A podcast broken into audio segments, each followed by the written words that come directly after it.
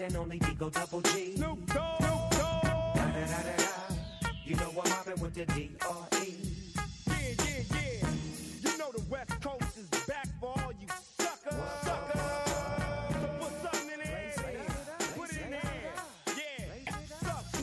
И всем привет, дорогие друзья, подкаст «Субботний Холивар», сезон двадцать две тысячи девятнадцатого года. С вами по традиции обсуждают прошедшую четвертую, предстоящую пятую неделю я, Саша Ноник и Андрей Жаркой.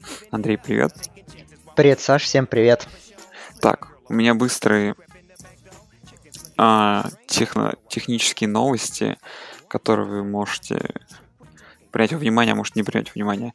Значит, вы можете поддержать нас на подставе. Ссылка к описанию в подкасте. Ссылка на описание внизу подкаста. Можете пройти там, поддержать, если вам угодно, то каждый раз забываю об этом. И новый чат создал для эн си эй. К старому больше не имеет отношения. Он тоже, если что, по ссылке внизу. Вот, в принципе... Все, все внизу ищите по ссылкам под подкасту. А мы с Андреем придем к лучшей, наверное, пока неделе игровой. Uh, удивительно получилось так, что мы ждали кучу крутых вывесок, и практически от всех матчей с крутыми вывесками мы получили просто невероятные игры, концовки. И, наверное, ни одна игра из тех, которых мы обращали внимание, не подвела нас. Да, Андрей?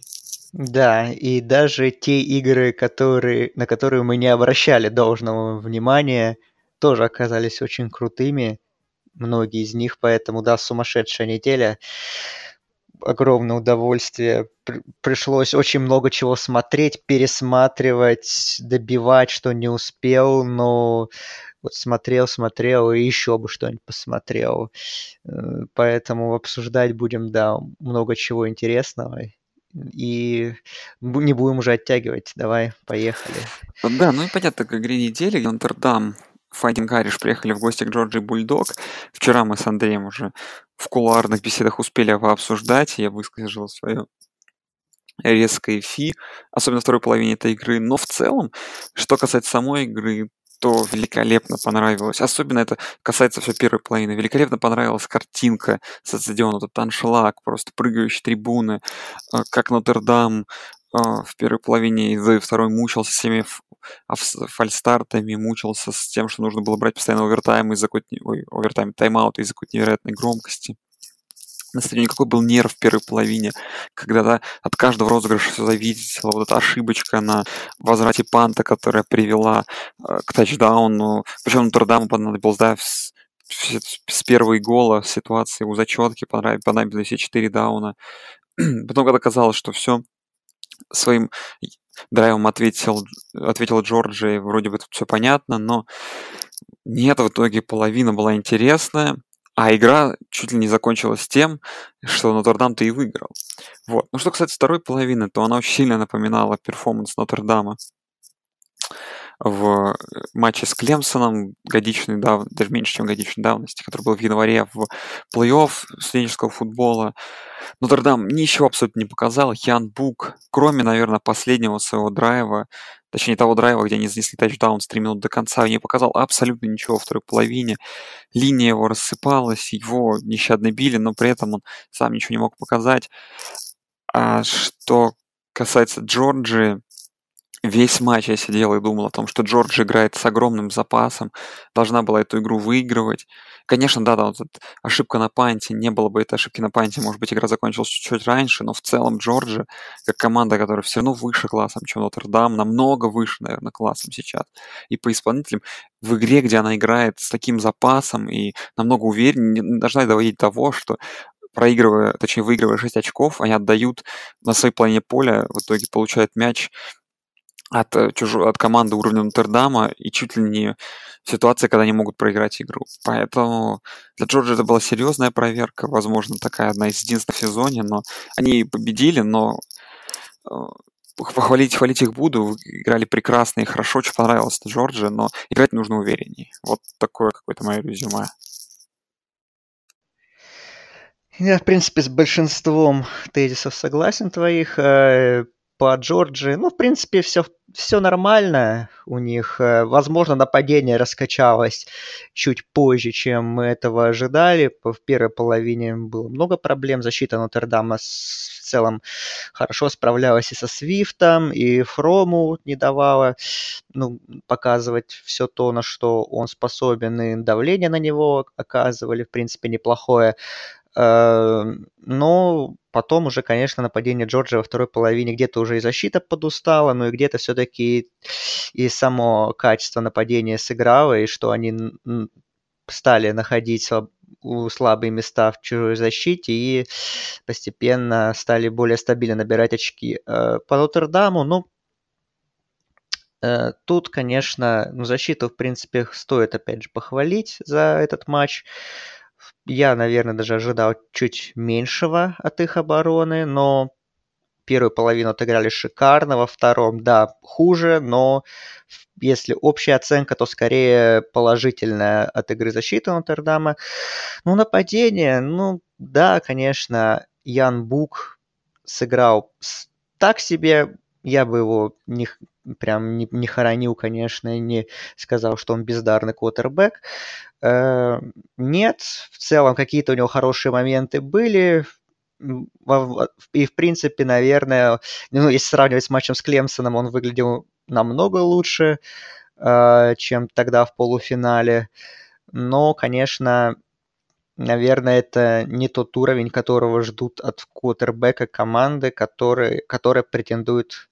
хочет претендовать на плей-офф, все-таки надо показывать больше, и мне интересно, что геймплан Нотр-Дама любопытен мне, потому что они практически отказались от выносной игры, у них всего четырнадцать попыток выноса за матч, да, там не играет стартовый раннинг-бэк Джафар Армстронг травмирован, но как-то все равно они, на удивление, отказались практически от игры по земле и все время пытались по воздуху пройти защиту Джорджии. И не знаю, как-то, возможно, стоило более разнообразно играть Нотр-Даму в нападении. Но в целом, да, Нотр-Дам проиграл важнейший для себя матч, но проиграл не так уж и крупно. Например, не так крупно, как ожидали этого букмекеры, дававшие фору в два тачдауна. Так что, в принципе, можно признать это поражение таким хорошим для них, качественным, как говорит, говорят те, кто заседает в комитете колледж футбол плей-офф. шесть очков. Уже когда будут рейтинги плей-офф в ноябре, уже многие забудут о том, что, в принципе, Джорджия выглядела, ну, так, заметно сильнее, если по игре будет виден только результат. Результат шесть очков. Подумают, хм, Нотр-Дам боролся, и, в принципе, у них был, была возможность выиграть теоретическая даже эту игру в самой концовке. Поэтому Нотр-Дам в целом, я думаю, в глазах общественности оставил все-таки позитивное влияние. И, опять же, им, в принципе, если они оставшиеся матчи все выиграют и закончат одиннадцать один с поражением от Джорджи всего в шесть очков, то теоретически их можно рассматривать как претендента на плей-офф, в принципе, до сих пор, я считаю. От одной команды СЭК переходим к другим командам СЭКа. В матче, где Оберн, будучи восьмым сейном, играл с Техасом эй энд эм на выезде. Мы там с Андреем и минусовую фору рисовали Техасу эй энд эм, которая, помню, была в минус четыре очка. Но жизнь показала нам Оберн с другой стороны. Тигры в, первом, в первой четверти очень задоминировали игру. Защита просто в первой половине показал себя прекрасно, да и в целом, да, по сути, до середины э, четвертой четверти они абсолютно удерживали Техас эй энд эм на уровне там, смешных десяти очков и одного тачдауна. Сами, в свою очередь, не набирая много ярдов, но проводя очень убийственные драйвы по качеству, э, набирали очки, и в итоге двадцать восемь двадцать.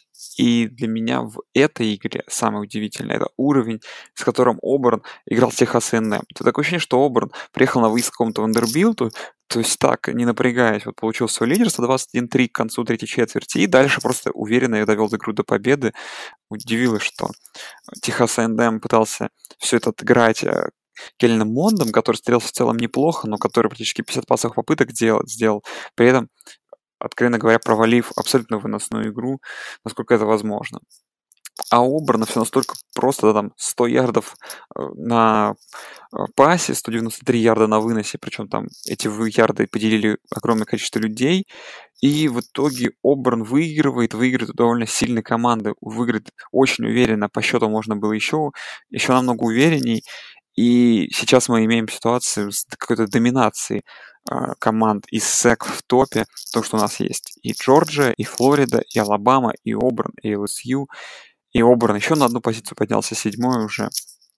В общем, Андрей, удивительно, и, конечно, ждем, наверное, мы и тех игр, когда там Оберн будет играть и с эл эс ю, и с Алабамой, и с Джорджией. Это, конечно, будут потрясающие вывески. И это, это только на пользу, и, наверное, идет нам, как зрителям. Ну и СЭК, который уверенно идет к двум командам в плей-офф, по всей видимости.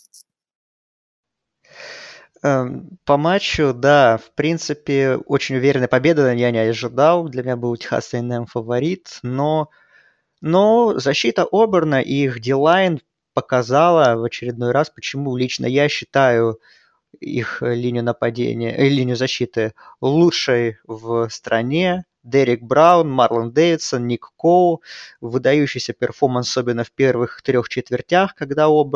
когда у Техаса эй энд эм всего три очка было по итогам сорок пять минут игры, только уже в четвертой четверти Эггис стали что-то набирать нападение. Браун сделал два сека и три захвата с потерей ярдов. Очередной крутой перформанс.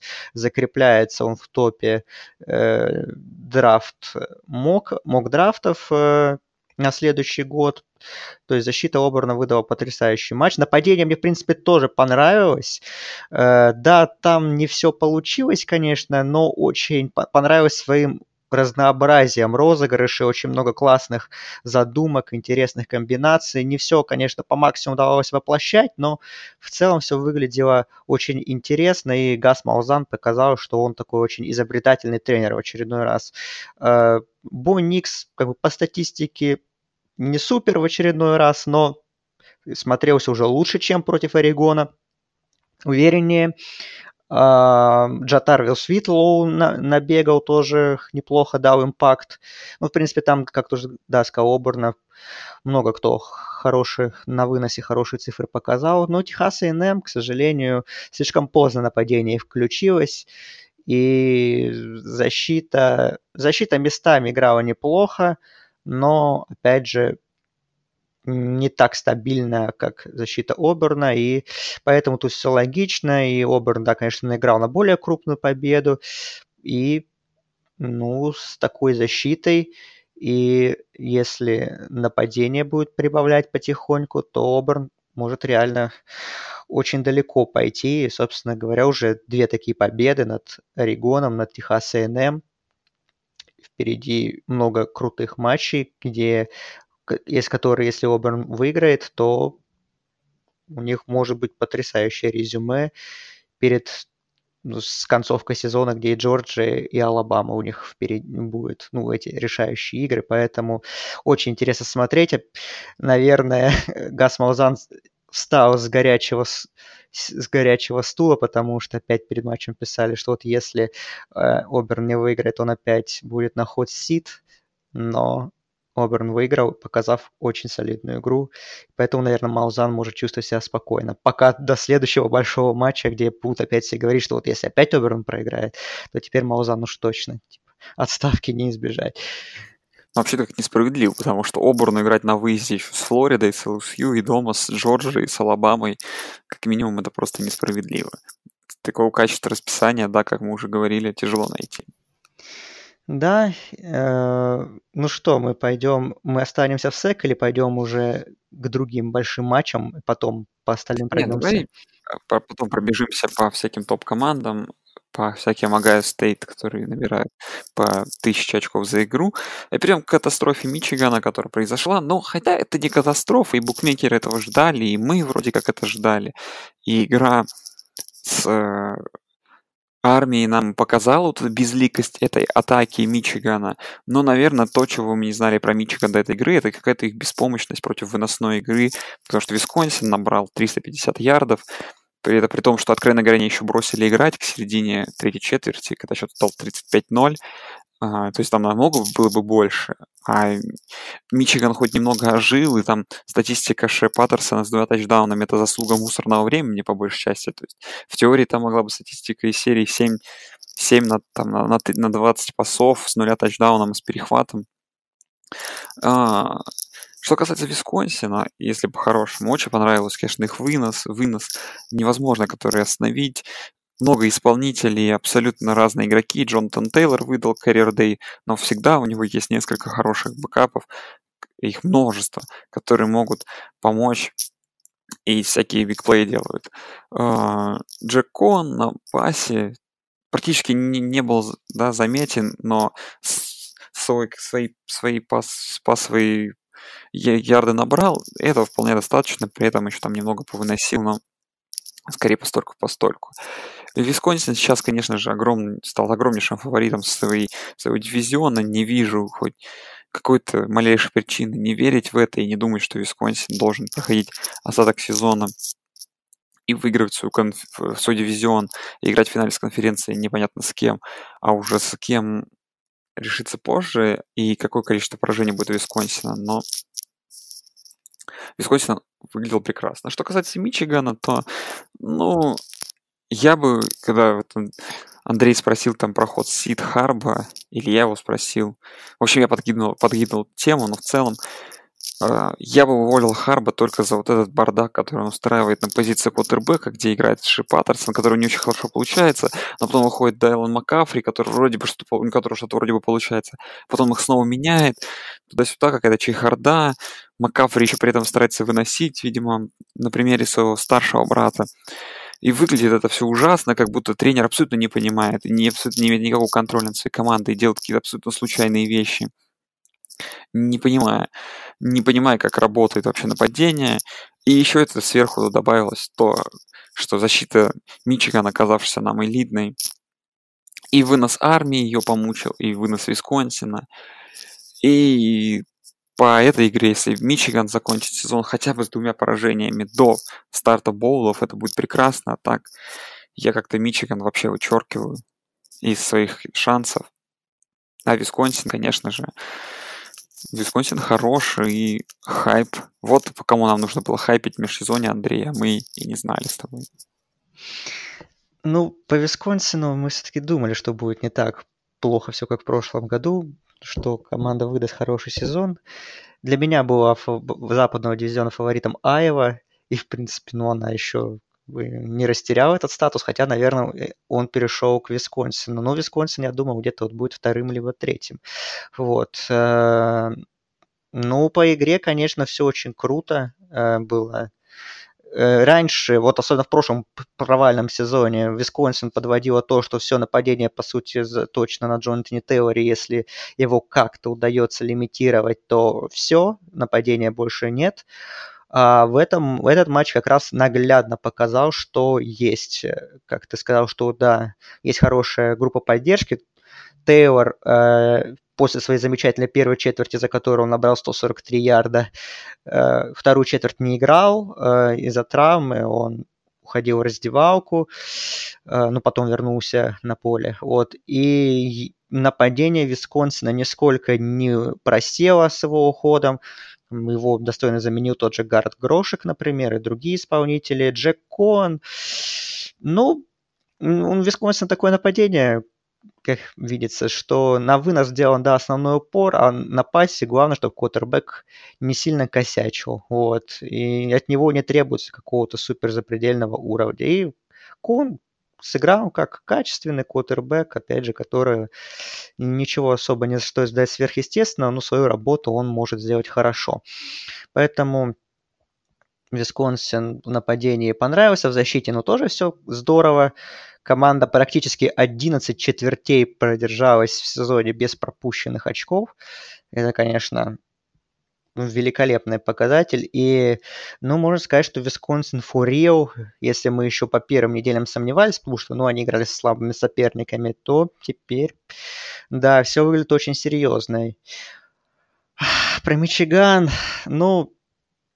Ну, Харба все сказал на, на пресс-конференции, как бы, что нас переиграли по всем статьям, и в защите, и в нападении, и вообще и по тренерской мысли.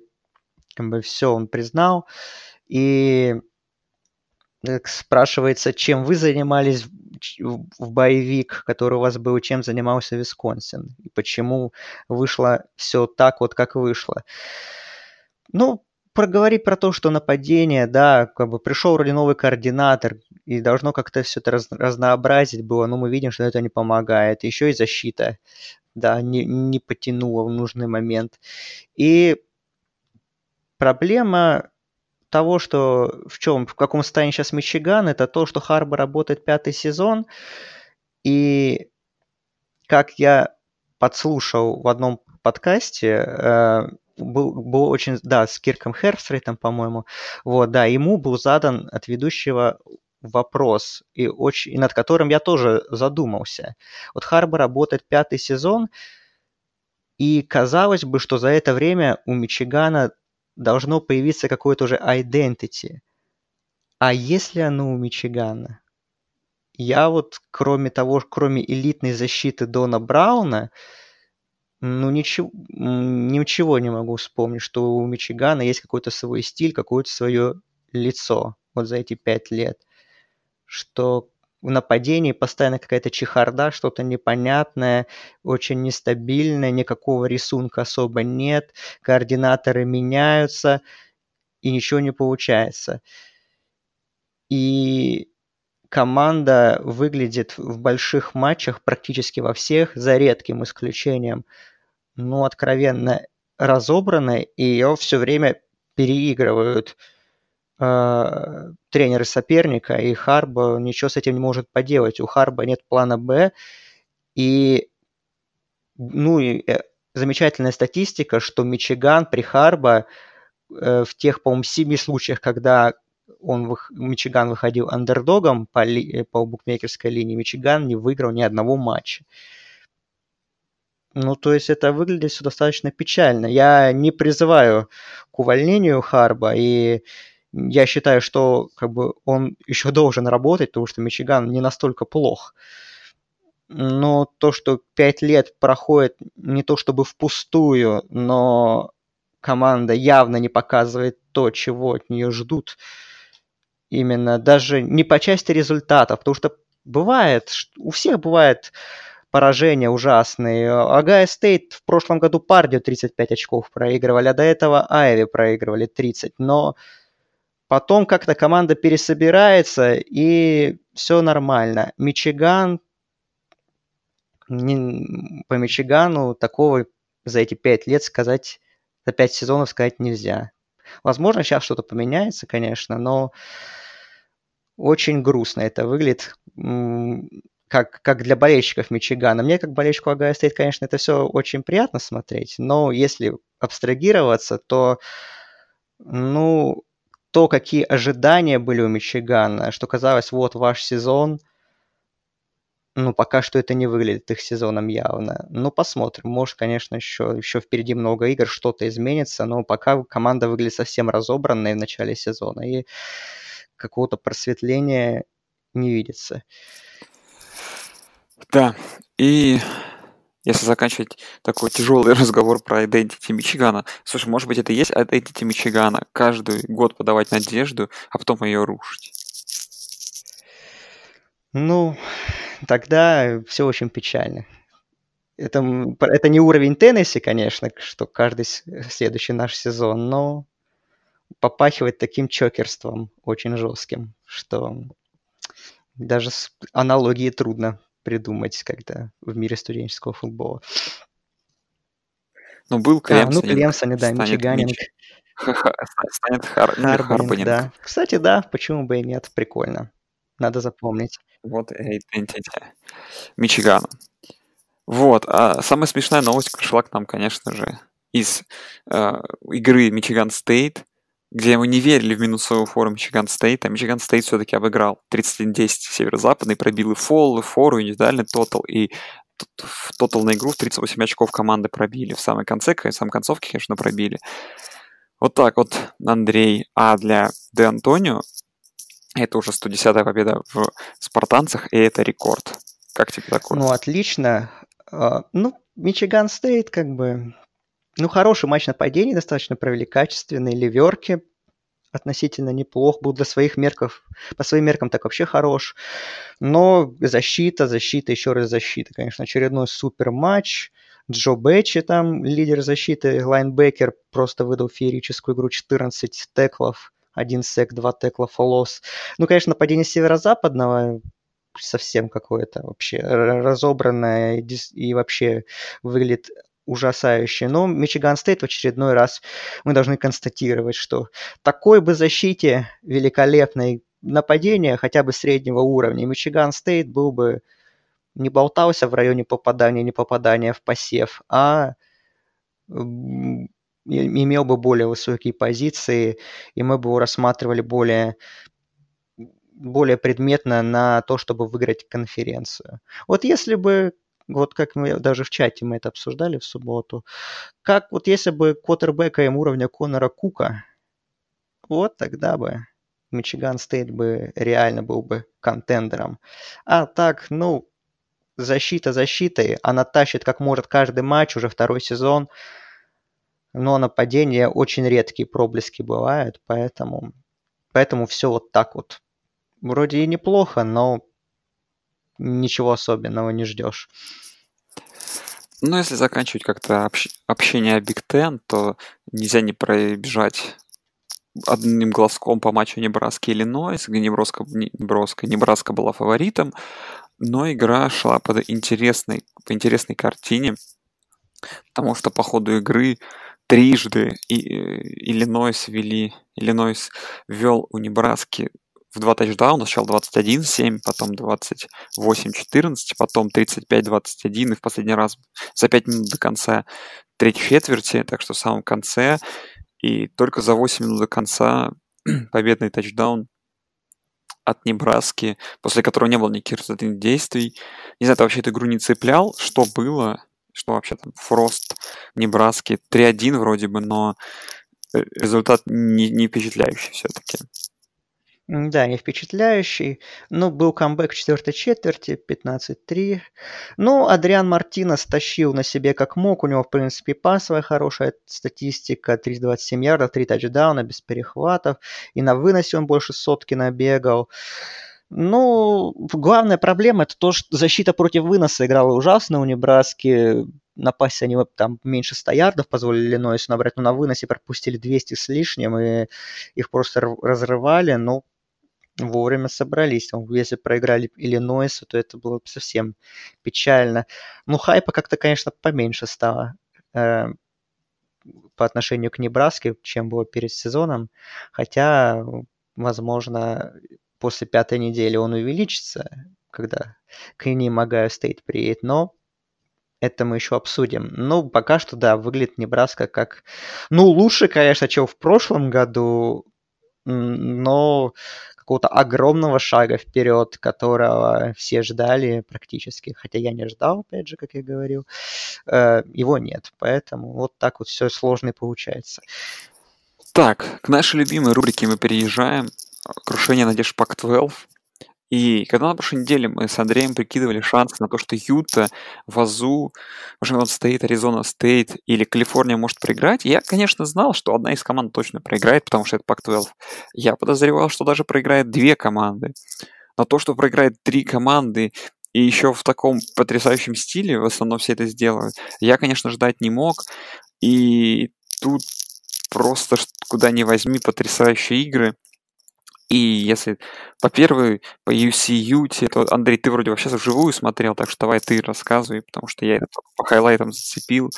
Юта была фаворитом, ю си с бэкапом бэкапа обыгрывают Ютс э, десятых сеянных. Что это было вообще? Почему, почему в Пак-двенадцать это происходит каждую неделю? Ну, потому что нет сильных команд, видимо. Как мы уже в очередной раз говорили, команды, которые могут на классе победить и, или перевернуть игру, если какие-то есть проблемы. В ю эс си, конечно, удивительная ситуация с квотербэками. У них Джей Ти Дэниелс, как вы знаете, получил травму на первой неделе, до конца сезона выбыл. Второй квотербэк, который был в протяжении тренировочного лагеря, он трансфернулся. Правда, пока неизвестно куда, но он на трансферном портале. Сейчас играет Киден Слоуэс. Играл, играл. Его в итоге он получил сотрясение мозга уже на втором дауне матча. И все, и не вернулся в игру. И, по сути, играл четвертый квотербэк. Мэтт Финк, который... в апреле тоже подавал запрос о трансфере, но решил остаться. И, несмотря на это, он сыграл очень хорошо и выдал отличный перформанс, ну, за исключением, пожалуй, одного перехвата в четвертой четверти, который мог очень дорогого стоить, или в третьей, ну, во второй половине, в общем. И, ну, тут надо хвалить по ю эс си, конечно, Грэм Хэрроу, его нового координатора в очередной раз, что команда перестраивается под эйр-рейд нападение, и какого квотербека не возьми, все играют, ну так, хорошо достаточно, и это удивляет, конечно, и в приятную сторону. Корпус ресиверов, конечно, у ю эс си считается одним из лучших в стране, и в очередной раз это подтвердил. Майкл Питман выдал карьерный матч, двести тридцать два ярда, за десять приемов, один тачдаун, Амон Сент Амон-Ра Сент Браун добавил шестьдесят восемь ярдов и тачдаун, Тайлер Вонс сорок девять ярдов и тачдаун. То есть все принимающие свой вклад внесли, кто-то больше, кто-то меньше. И, конечно, секондари Юты просто ничего не могли сделать. Это тотальнейшая катастрофа была. Их просто разрывали по всем статьям. По защите ю си очень понравился Дрейк Джексон, фрешман. восемь теклов, сделал секс, сделал захват с потери ярдов. То есть парень выдал крутой перформанс. И, в принципе, защита ю эс си тоже себя показала. Даже, наверное, лучше, чем я ожидал. То есть давление оказывали на Хантли хорошее. И, и постоянно заставляли его принимать сложные решения.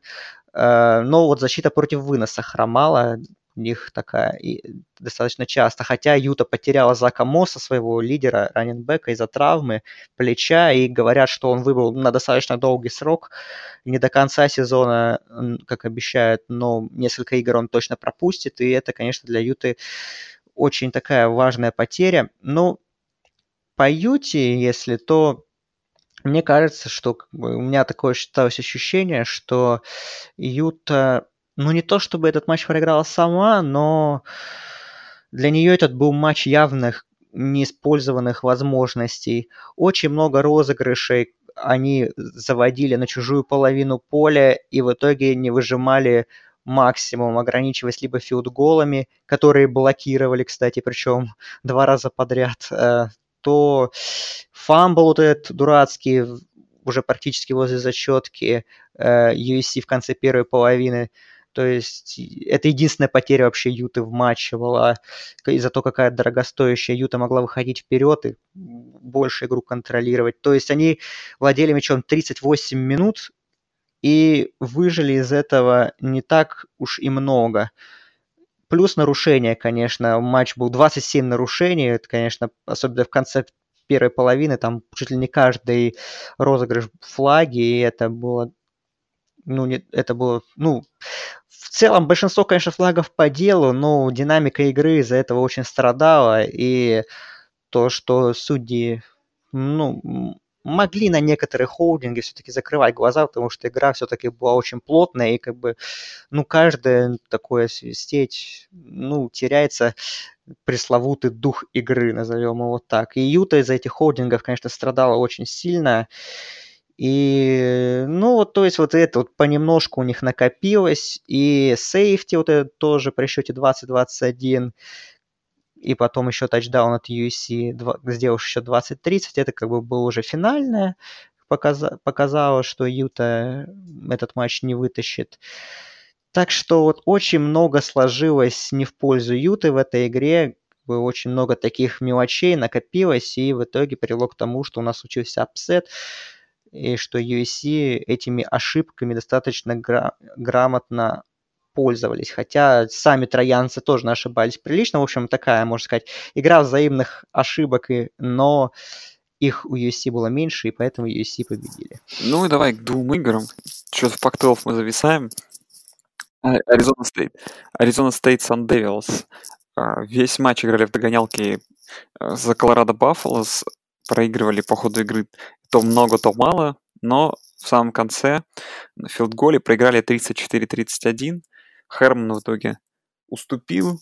Игра была, конечно, равная, могли бы и выигрывать. Но в целом это, как же, опять же, вот этот усредненный уровень команд в Пак двенадцать, что каждая выигрывает каждую примерно при равной игре, но никто не может да, одерживать победы постоянно. Да, по Колорадо отметить с положительной стороны нападения бы хотел. Стивен Монтес хороший матч провел, и у них, у Баффалос получил травму по ходу игры Ларвиска Шаной, главная звезда ресивер, но его блестяще заменил Тони Браун. девять приемов, сто пятьдесят ярдов, три тачдауна, отличный матч. И, конечно, дурацкое окончание игры от Аризона Стейт, когда пришли тридцать четыре тридцать один, уже на последней минуте, да, Колорадо пробивает филд-гол, и игрок Аризона Стейт делает roughing the holder на филд-голе, и, соответственно, автоматически первый даун для Колорадо, и все заканчивается. То есть, как бы, даже если Колорадо забивает этот филд-гол, сейчас становится тридцать семь тридцать один, и, понятное дело, что шансов мало на камбэк, но теоретически за счет хорошего возврата э, можно было что-то придумать, но вот так вот вся же и похоронили. Но игра была рав- равная, да, в принципе. Сначала Колорадо чуть оторвались, потом их Сандейлс догнали. Но игра типичная, типичная игра средних команд Пак двенадцать. Неплохо местами, весело, интересно, но какого-то, каких-то глобальных выводов, наверное, не стоит делать. Но так посмотреть любопытно было.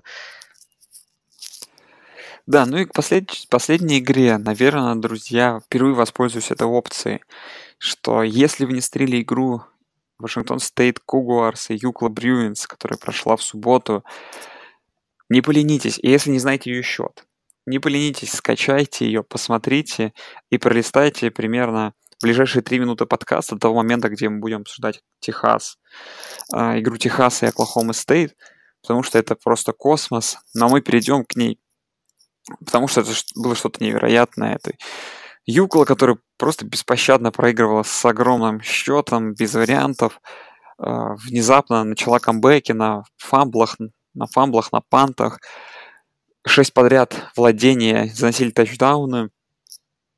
Юкла вернулась там просто после невероятного отставания. Дориан Томпсон Робинсон набрал пятьсот семь ярдов пасом, пять тачдаунов пасовых, еще добавил два тачдауна выноса. Его визави Антонио Гордон набрал все девять тачдаунов пасовых Вашингтон Стейта на два перехвата при пятьсот семидесяти ярдах. Игра на века, камбэк на века. Ну давай, прежде чем как бы, я тебе задаю вопрос относительно игры, вообще, Андрей, что это было? И вообще, ты смотрел, наверное, в прямом эфире, тебе повезло. По этой игре было очень интересно, потому что я смотрел Аризона Стейт Колорадо, и я следил, и как бы когда Вашингтон Стейт оторвался, я, ну, не то чтобы бросил следить, но даже не, у меня не было мысли включить эту игру. А потом как-то раз обновляешь... Э, ну, смотришь, там, раз, ю си эл эй, оп, оп, оп, думаешь, хм, интересно. Но включать все равно как бы нет смысла, потому что, ну, Аризона Стейт, Колорадо плотно играют. Думаю, ну, сейчас все равно Вашингтон Стейт проснется, и, и все закончится. Потом раз, отрыв все меньше и меньше и меньше. И мне уже ребята из чата, которые тоже смотрели в прямом эфире, говорят, уже давай переключайся, тут камбэк намечается. Вот как раз Аризона Стейт закончили, я включил, оставалось где-то минут одиннадцать до конца четвертой четверти, вот, и я это видел в прямом эфире. Я потом еще не поленился, я скачал игру и пересмотрел ее не в полном объеме, а вот еще раз вторую половину, чтобы понять вообще с чего, как, где это началось все, вот, и, ну, это, конечно, был, это шок был. Или первая реакция, что... А потом, когда люди просыпались, я представляю, что они... Как они, увидев этот счет, сначала, наверное, не верили своим глазам. А американцы, многие, особенно с восточного побережья, как бы пишут и рассказывают, что при счете сорок девять семнадцать легли спать, а просыпаются тут шестьдесят три шестьдесят семь. Это, конечно, тоже. Ну, удивительный матч. Рекорд Пак двенадцать по набранным очкам. сто тридцать за игру суммарно. тысяча триста тридцать семь ярдов в нападении. И, ну, Дориан Томпсон-Робинсон побил рекорд программы по ярдам суммарным. пятьсот семь на пасе, пятьдесят семь на выносе. Энтони Гордон побил рекорд Гарднера Миншью по пассовым тачдаунам. девять штук. И, конечно, девять тачдаунов и проиграть матч. Вот кому расскажешь, реально не поверят. Я помню, с семью тачдаунами проигрывал Вашингтон Стейт, когда Люк Фолк там играл. Но девять это уже что-то новое. Но если к игре, то ну, абсурдно будет говорить, что, конечно, э- защита где-то затащила, потому что ну, как бы шестьдесят три очка мы пропустили. Но, в принципе, э- это можно так сказать, потому что ю си эл эй очень много форсировало фамблов, и особенно во второй половине в итоге у ВАЗУ четыре фамбла, и все они потеряли, и большинство из них, да, пришлось на вторую половину, и тот супер рывок нападения, когда ю си эл эй пять, пять драйвов подряд заканчивали тачдаунами, и еще у них был шест, шестой, когда они вернули пант в тачдаун, вот, а на это у ВАЗУ отвечал потерянным фамблом, пантом, еще одним потерянным фамблом, потом был тачдаун, и вот потом этот возврат панта они пропустили, и тогда ю си эл эй повели. Ну, а дальше вот этот тоже супер момент, когда я уже тоже, помню, пишу, ну, все, камбэка не будет, когда Вашингтон Стейт снова повел. А потом ю си эл эй пошли, дошли в Red Zone и решили играть четвертый даун. Не получилось, и думал, ну, все. А потом опять фамбл спровоцирован защитой Юклы, ответ это тачдаун шестьдесят семь шестьдесят три, и потом еще один форсированный фамбл от защиты. Но это, конечно, ну, я не знаю, это ни в каком сценарии придумать нельзя, и то, что тем более ю си эл эй, которую мы безнадежно все похоронили перед сезоном, что Чипа Келли, ну, чуть ли не, не на вилы, конечно, но... Что, что происходит, где нападение, где вообще что, где какие-то зачатки игры. Ну, вот, во второй половине они появились, что Дориана Томпсона-Робинсона мы там уже на свалку выбрасывали, и он показалось, что умеет и может играть. Но Вашингтон Стейт это как бы, ну, им уже, скажем так, не впервые проигрывать такие суперперестрелки. Конечно, не в таком стиле тридцать два очка потерять, но, ну, конечно, суперсенсация, вообще, ну, взрыв, взрыв мозга, а не игра. И, конечно, да, если есть у вас возможность, ее обязательно посмотрите, пересмотрите, даже зная счет. Это очень, это повышает настроение, и, и просто вы полюбите футбол, наверное, возможно, как никогда не любили его. Ну и главный вопрос, Андрей. Это единственная такая игра Юклы в сезоне, или все это наконец-то нападение Чипа Келли в работе? Я не знаю. Я ничего не буду прогнозировать. Посмотрим на следующей неделе против Аризоны. Также будет Pac-двенадцать After Dark против Калива Тейпа. И уже никто не может спать, все ждут этой игры, все. Да, наконец-то да. Теперь все знают, ради чего ждать Pac-двенадцать After Dark, который Андрей хайпит как mm-hmm. может. Да, ну это реально, мне кажется, это был лучший Pac-двенадцать After Dark вообще в истории. Ну как бы там всегда практически крутые матчи, веселые, но такого не припомнится вообще никак. Что так вот. Еще такой андердог с таким, с тридцать два очка разницы проигрывает, и потрясающе, конечно. И у нас осталась одна команда в Pac-двенадцать, да, не битая, Калифорния. Да, там игра была с Ole Miss, с дебильной концовкой от Ole Miss. Ну, просто, мне кажется, сами, сама команда Миссипи не очень хороша. Они... Калифорния дождется своего поражения совсем скоро. Единственное, знаешь, что мы сейчас на грани того, что наша рубрика закончится через одно поражение Калифорнии, и не о чем будет поговорить, так что зря, конечно, проиграли. Пере... Да, переименуем гонку за Роуз Боулом, что кто-то да вывезет. Да, вот. Ну, и по Калифорнии, да, и концовка была очень такая странная, и Калифорния вытащ... удержала победный счет, несмотря на тру- трудности. Но мне, в принципе, понравилось то, что Калифорния показала, что она не может, м- может не только через крутую игру защиты выигрывать матчи, но и, в принципе, нападение тоже себя неплохо показало. Чейз Гер... Гарберс, триста пятьдесят семь ярдов, четыре тачдауна при одном перехвате.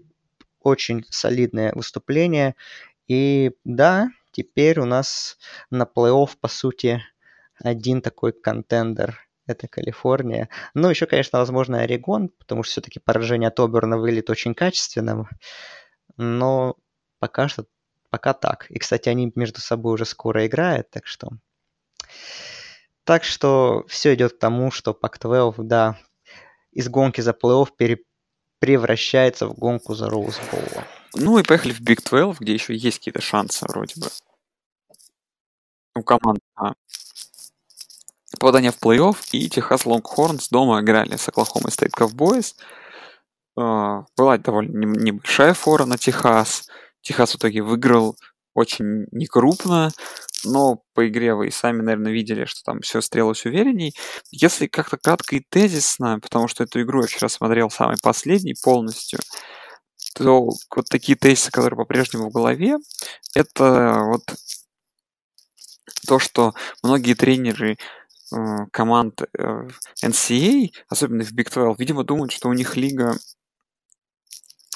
супер атакующая, и в таких матчах важных, как, например, игра с Техасом на выезде, они начинают заниматься этой ерундой, типа фейк панты, ой, фейк, фейк филдголы, непонятный розыгрыш четвертых даунов в ситуации, когда можно пробить короткий филдгол и набрать свои очки. А потом, когда смотришь на итоговый счет, который тридцать шесть тридцать, ты понимаешь, что вот этих розыгрышей не хватило. По Техасу понравилось практически все. Защита на второй половине так вообще хорошо включилась, там, не пропустить тачдаун, тот, можно сказать, и мусорный в самой конце игры, в самой концовке игры, выиграли бы и куда увереннее с форой, там, нам, намного увереннее без проблем. Сэм Эллинджер очень понравился, то есть компетентно все получалось, разбирал Оклахому как мог. Так что, в принципе, то, что касается нападения Техаса, мне понравилось практически все. Что мне Техаса не понравилось, это, конечно, то, что если можно где-то похвалить защиту, но нельзя хвалить защиту за то, что пропускает какое-то огромное количество бигплеев по ходу сезона, по ходу игр, и учитывая, что им предстоит еще игра с Оклахомой, которая для них очень важна, да, позволяет быстрыми такими передачами проходить. Ну, слишком уж много после бигплеев. Это точно не тот путь, который поможет тебе в игре с Оклахомой. Так что Техас выиграл. Техас выиграл заслуженно, но мог бы и выиграть результативнее и увереннее, но это не имеет значения. Имеет значение победа. Победа Лонгхорнс, который уже одиннадцатый сейный. Ну, в принципе, по нападению, по Техасу, по разбору я согласен. По защите я, в принципе... Мне понравилось в основном то, что делали Лонгхорнс. Ну да, там, конечно, они пропускали бигплей, но как бы, это Оклахома Стейт. У них такое нападение, что бигплей рано или поздно случатся в любом матче. Вот. Но в целом защита Техаса справилась с Чубой Хаббардом. Он набегал там сто двадцать с лишним ярдов, два тачдауна сделал, конечно, но всего лишь три целых три ярда в среднем за попытку. Это не очень хороший показатель для такого раннинбека, поэтому, в принципе, с ним справились. Мне ковбои больше интересовали по этой игре, потому что Техасу все понятно, в принципе. Вообще, что за команда у Майка Ганди. В принципе, это типичный Оклахома Стейт э, с хорошими плеймейкерами, но, конечно, их квотербек очень забавный парень. Спенсер Сан- Сэндерс. Э, вот, вот по нему видно, по его игре, что он фрешман. Вот если бы просто вот мне включили рандомный матч какой-то, ну, в данном случае Техас Оклахома Стейт, если бы я не знал вообще ничего про этого парня, меня бы спросили, вот он первокурсник там или, или, или старший курсник, например, третий, четвертый, ну, то я по нему вот видно, что он фрешман, и по принятию решений, и по всяким другим, и по технике броска, некоторые моменты. То есть, такой очень заводной парень, да, может что-то, что-то бросить хорошее, сделать какие-то интересные розыгрыши, может такую фигню сотворить, что потом у команды могут быть тяжелые последствия. В принципе, я увидел, что парень такой интересный, не бесперспективный, тем более новичок, но пока что вот у него таких очень много глупых ошибок, которые где-то команду хоронят. И поэтому пока что с таким квотербеком, конечно, ковбои на многое рассчитывать не могут в контексте борьбы за конференции, за победу в конференции, но трепать нервы, как тому же Техасу на этой неделе, все, на прошлой неделе в гостях, ковбои в состоянии. Поэтому команда выглядит опасной и неприятной. Ну и важный апдейт – это поражение Канзаса. Канзас все-таки проиграл. Да, но мог выиграть, потому что игра была достаточно ровна, и там в конце э, были эти замечательные розыгрыши с кучей латеральных этих передач. И в итоге Канзас со своих сорок восемь ярдов дошел до двенадцать ярдов до зачетки Вест-Вирджинии через эти все комбинации передачи, но время уже закончилось, им не хватило немножко. А вот могло быть как... Сейчас прихлопнули бы Вест-Вирджинию, и все. Лес Майлз был бы героем нашим. Да, и давай перейдем к разборке за новогодний боул. Тут много чего произошло на этой неделе, и, наверное, одна из главных новостей со знаком минус и большой расстройство для меня — это поражение Центральной Флориды от Питтсбурга. Абсолютно идиотской игре, абсолютно идиотском розыгрыше в конце. При очень плохой игре в начале, особенно в первой, первой, первой половине, которой ю си эф, наверное, было не позволено так играть. Центральная Флорида очень напомнила мне прошло, прошлонедельный Мэриленд. Команда, которая играла намного лучше, намного лучше медиаисполнителей, и перевернула уже, казалось бы, игру, которая у них не получается. В итоге все равно в конце отдали игру, хотя и рыцари должны были выигрывать эту игру. Обидно, потому что ю си эф без поражений куда интереснее, чем Питтсбург два-два. Просто расстройство и расстройство. Ну, я н- немного не согласен с тем, что э, ю си эф должны были выигрывать. Ну, должны были по статусу, наверное, выиграть и, возможно, в конце дожимать. Но Питтсбург, я был впечатлен, особенно их защитой, как они играли большую часть матча. Э- И начало игры было, конечно, выдающееся двадцать один ноль, тотальная доминация в защите и в нападениях. Да, возможно, где-то ю си эф не вошли, что-то не получилось. Вообще, конечно, меня удивила сама атмосфера на Хайнс-Филде. Как бы я, ну, сколько смотрел, никогда такую практически не видел на студенческом, на студенческом на футболе, что команду прям так яростно поддерживают, что когда ю си эф выходит на падение, они им кричат «Вы overrated» и так далее, сейчас там, мы вам покажем. И в итоге действительно ю си эф сначала три аут, потом следующий драйв перехват, и просто под этим давлением трибун команда поплыла, и Питтсбург этим пользовался великолепно. Но потом, конечно, пропустили Пантерс тридцать одно очко в, под, в ответ, и подумалось, ну все, сейчас все дожмут, но Питтсбург потом собрались, и молодцы. И, конечно, может быть, розыгрыш и дурацкий, но супер комбинация, этот фейк, э, чет, фейковый четвертый даун, и словлят от квотербека Кенни Пикетта, и, конечно, ну так нужно было сыграть, это... Ну, тут только нардуцы, вот тренерскому штабу нужно только респектнуть, что они рискнули так, и, и у них все получилось. По ю си эф, ну, наш гавайский парень Гэбриэл, он, конечно, сыграл не очень, но я бы его во всем не винил, потому что offensive line его вообще не поддерживал. Я не помню такой ужасной игры онлайн ю си эф, не знаю, за последние два года уж точно, и пропущено шесть секов, двенадцать теклов for loss, и ну, Габриэла там реально били, он постоянно был под давлением, и то, что, и то, что он бросил триста тридцать восемь ярдов, два тачдауна, и да, при двух перехватах, ну это еще он, тем более парень фрешман, второй старт в карьере, для него это еще все достаточно хорошо сложилось. Поэтому ю си эф, вот как-то вот они и не вошли в игру, и потом как-то тоже отдали преимущество. Возможно, где-то проблемы с настроем, не знаю, что случилось. Ну, в общем, Питтсбург как-то по желанию и по напору выглядел более голодной до, побе- до победы команды, как это банально бы, может, не звучало. И поэтому я лично очень рад, что Питтсбург дожал. Ну, не рад, опять же, да, что, конечно, ю си эф вот такое обидное для них поражение, и которое, возможно, перечеркнет им ново... ну, участие в новогоднем боуле, потому, потому что ну, нужно ждать теперь уже. Теперь нужно выигрывать все свои матчи, а их впереди еще немало сложных, и еще ждать, чтобы конкуренты тоже проигрывали. А у, а у конкурентов, в свою очередь, расписание выглядит как-то попроще, наверное. Следующая игра. Южный методист Мустангс с Шейном Бушелем. Та команда, которая в две тысячи четырнадцатом году выиграла одну игру, в две тысячи пятнадцатом две игры. А потом потихоньку они там к пяти, к шести победам подбираются. В этом году стартуют четыре ноль. Обыграли на этот раз они двадцать пятых сейных ти си ю на выезде. Еще одно поражение сейной команды. Очень понравилось, как южный методист играл вот методично, если так можно, и уверенно.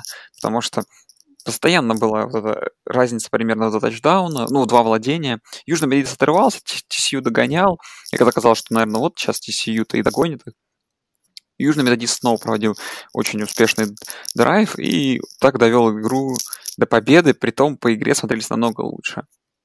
ти си ю не знаю, если вкратце, Макс Данган, Макс Даган абсолютно не понравился, хоть у него там три тачдауна, но отвратительный процент комплитов, не знаю, зачем его так плейколлинг нагружал ненужными этими пасами, которые у него не получались, потому что даже вынос у Тариуса Андерсона получался намного перспективней, чем эти пассовые попытки. Так что ти си ю заслуженно проиграли, но вот по южному методисту, который Андрей немного хайпил, не знаю, вот фрил ли это все. По ти си ю во многом то, что их подвело очень бездарный боул секьюрити, много потерь в первой половине, позволившие создать южному методисту отрыв, который они, в принципе, потом достаточно уверенно удержали, хоть и итоговая разница всего три очка, но там все-таки большая часть игры под контролем команды была Сони Дайкса.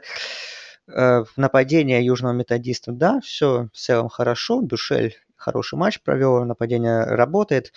For real, не for real, ну, исходя из расписания, for real, потому что впереди там матчи Тауса, Юж... Южная Флорида, Тауса, еще там какая-то команда такая из American, не очень сильная. Так что, по сути, они андердогами до конца регулярного чемпионата выглядят, наверное, только в матче с Мемфисом. Все остальное... Ну, исходя из нынешних сил этой команды, с того, как она играет, и по силам забирать. То есть, возможно, нас ждет прорывной сезон от Мустангов и на десять побед как минимум. Но это было бы прикольно, конечно, потому что команда, которую мы так... Ну, я чуть-чуть из-за тренера в основном, из-за того, что хорошо его знаю по Пак двенадцать, хайпил, что плюс Бюшель тоже парень небезызвестный, что вот, обращайте внимание. Но как бы мы их не котировали на уровне Мемфиса, Цинциннати, ю си эф, Хьюстона даже. А вот из ниоткуда, казалось бы, выскакивает такая симпатичная команда. Другая команда, которая тоже мы хайпим на новогодний боул, это Boise State Broncos. четыре ноль начали сезон, обыграли Air Force Falcons. Хэнк Бахмайер показал неплохую игру. Ну, в целом, Air Force сильная программа, поэтому они так долго сопротивлялись до третьей четверти против Boise State. Ну, а визуально, Андрей, Boise State для меня выглядит как вот после игры с Маршалом, с Air Force в очередной раз, да даже с Florida State. Как будто это команда, у которой есть какой-то запас, но они как будто не пытаются его весь использовать. И играют, ну, не на полную катушку. И по расписанию у них через четыре недели выезд а, в Бригам Янг. И это, видимо, единственная самая сложная игра для них, которая так вот по расписанию смотрится.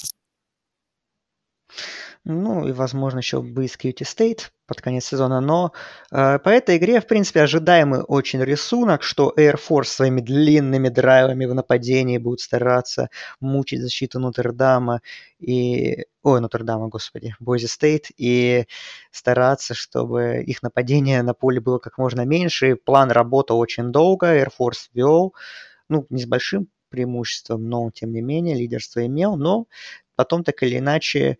Уже и нападение Бойзи стало играть получше, более долгие драйвы. В итоге продолжительность, общее владение мячом, конечно, в Air Force все равно она больше, но уже не такая значительная, как была по ходу игры. Бакмайер хорошо сыграл в целом, да, и ну, победа Бойзи заслуженная и в целом такая, можно сказать, на классе, но... Air Force, как мы, в принципе, предполагали, доставил сложности, но через один из самых сложных матчей внутриконференционных Бронкос прошли и чувствуют себя уверенно в целом. И пока что это главный претендент от группы пять на новогодний боул. И исходя из расписания, исходя вообще из посева своего, ну, посмотрим. Где-то, возможно, какие-то осечки еще будут, но пока что, конечно, их не, ну, они не видятся из этого расписания. Еще на этой неделе нас порадовали Appalachian State. Команда, ну, да. которая в Северной Калининой шла, не, шла небольшим андердогом, но итог оказался удачнее, они бы выиграли.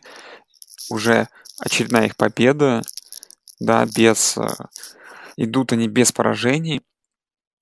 Appalachian State, как всегда, вот в форме. Не знаю, удивительная команда. То есть продолжая, по-прежнему играя с, играть с командами высокого уровня, э, даже в играх, где они андердоги, умудряются идти без поражений. Пока что три ноль.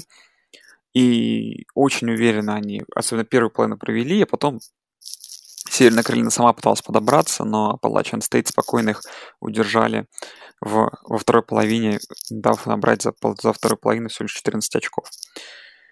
Вот, Андрей, что Appalachian State, м- что им нужно? Им нужно пройти unbeaten'ом, наверное, чтобы кто-то из других конференций оказался с поражением. Да, чтобы, чтобы, да, чтобы пройти unbeaten, чтобы...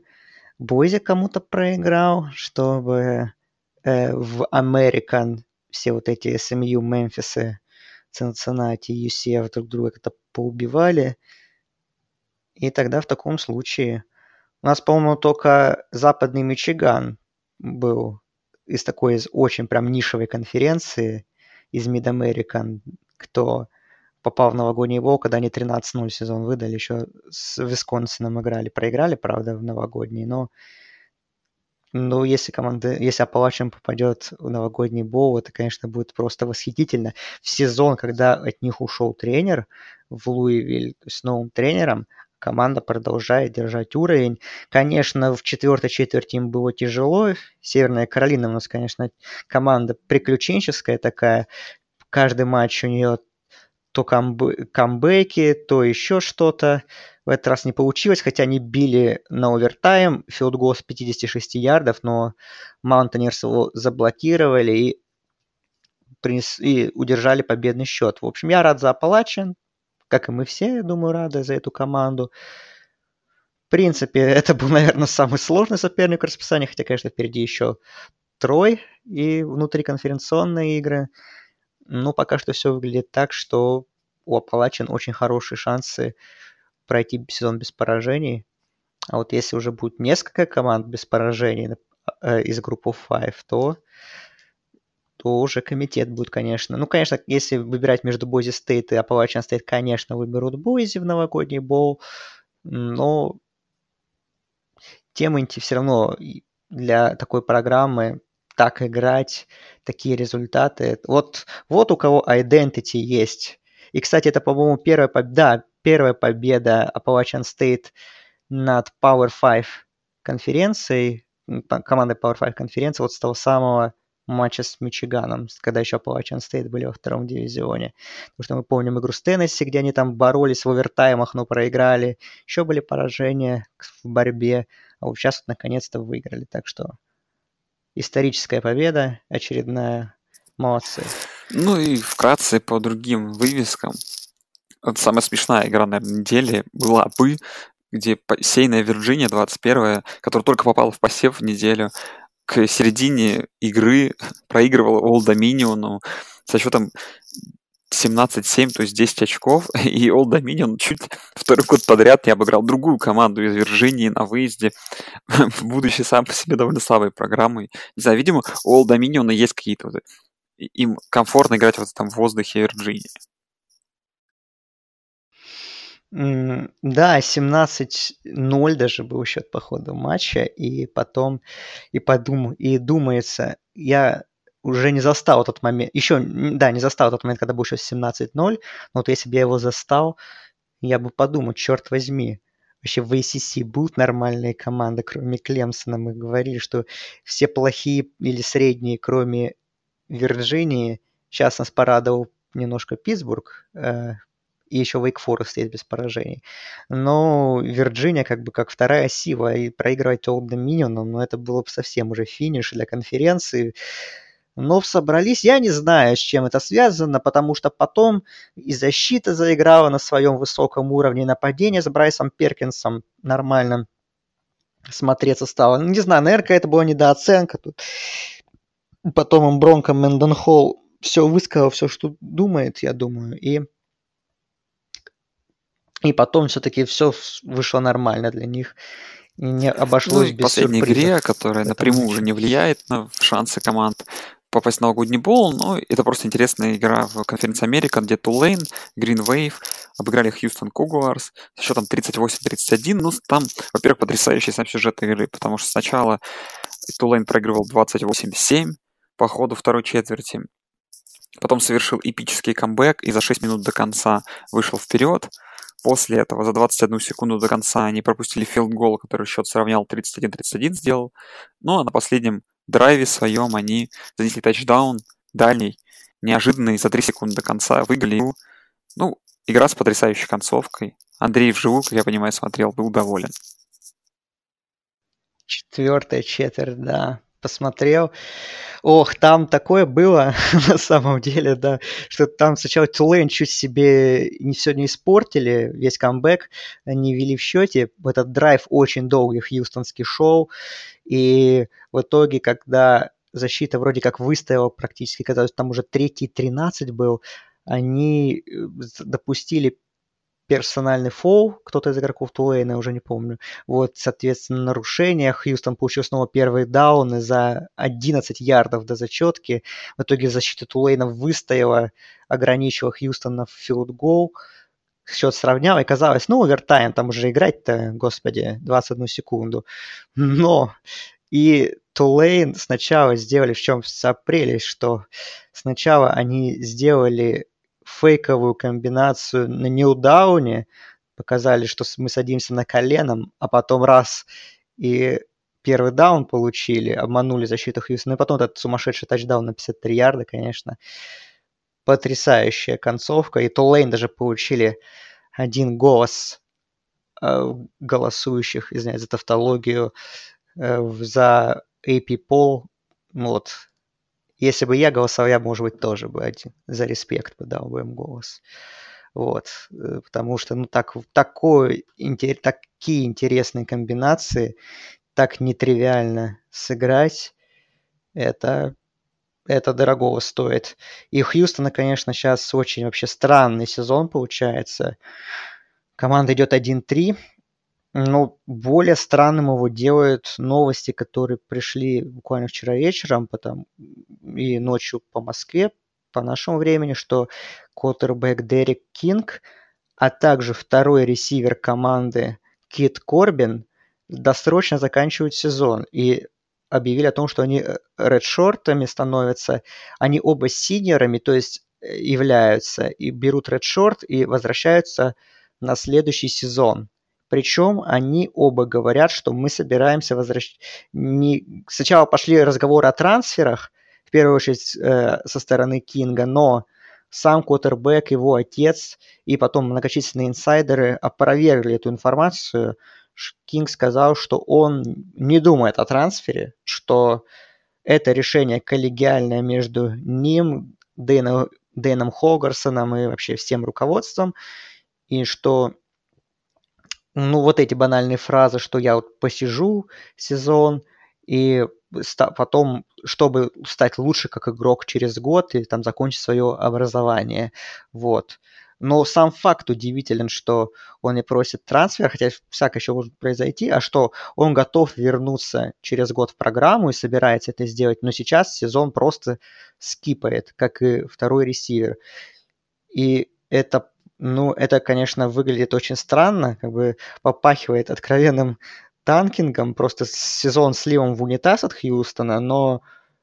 Как бы это не принято в студенческих лигах. Мы это было, если бы это было эн эф эл, то окей, как бы все понятно. Вы боретесь за первый пик драфта, так сливаясь. Но какие цели преследует Хьюстон от этого? Игрок, игроков-то еще может, ладно, понять можно, что сезон катится в трубу один-три, что можно этими лазейками воспользоваться, и что вы синьоры, чтобы не выходить на драфт с не очень хорошим резюме, хотя у Кинга каждый матч крутая статистика, и он, в принципе, набивает себе весты, но, в общем, не знаю, очень интересная ситуация, как из этого выберется сама программа, какое будущее игроков, я такого еще не... и никто, по-моему, еще не встречал, поэтому не знаю. Что, что из этого всего выйдет. Ну и быстренько пробежимся по оставшимся новостям. Во-первых, удалась шалость. Благодарю всех участников э, нашей русской атаки, русскоязычной и из других стран людей атаки на Твиттер Трои. Получилось очень забавно. Э, у Трои в Твиттере, если что, никто не знает, то я скинул в канал. Канал вы тоже можете подписаться. ru точка эн си эй нижнее подчеркивание, ру, нижнее подчеркивание эн си эй в Телеграме.